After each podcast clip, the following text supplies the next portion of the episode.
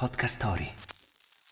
Il 21 febbraio del 1804 nasce la prima locomotiva a vapore. Wake up! Wake up! La tua sveglia quotidiana. Una storia, un avvenimento per farti iniziare la giornata con il piede giusto. Wake up! Il 21 febbraio la prima locomotiva a vapore uscì dalla fabbrica gallese che l'aveva costruita. I prototipi precedenti non avevano nulla a che vedere con le locomotive dei film di cowboy. Questi macchinari servivano principalmente per sostituire i carri a cavalli nel trasporto di carbone nelle miniere. I primi modelli avevano poca potenza, scarso vapore e fondamentalmente non erano efficienti, ma si sa, sbagliando si impara. E così, in quel fatidico 1804, fu finalmente varata la prima locomotiva in grado di stare in testa al treno per trainare vagoni, merci e passeggeri.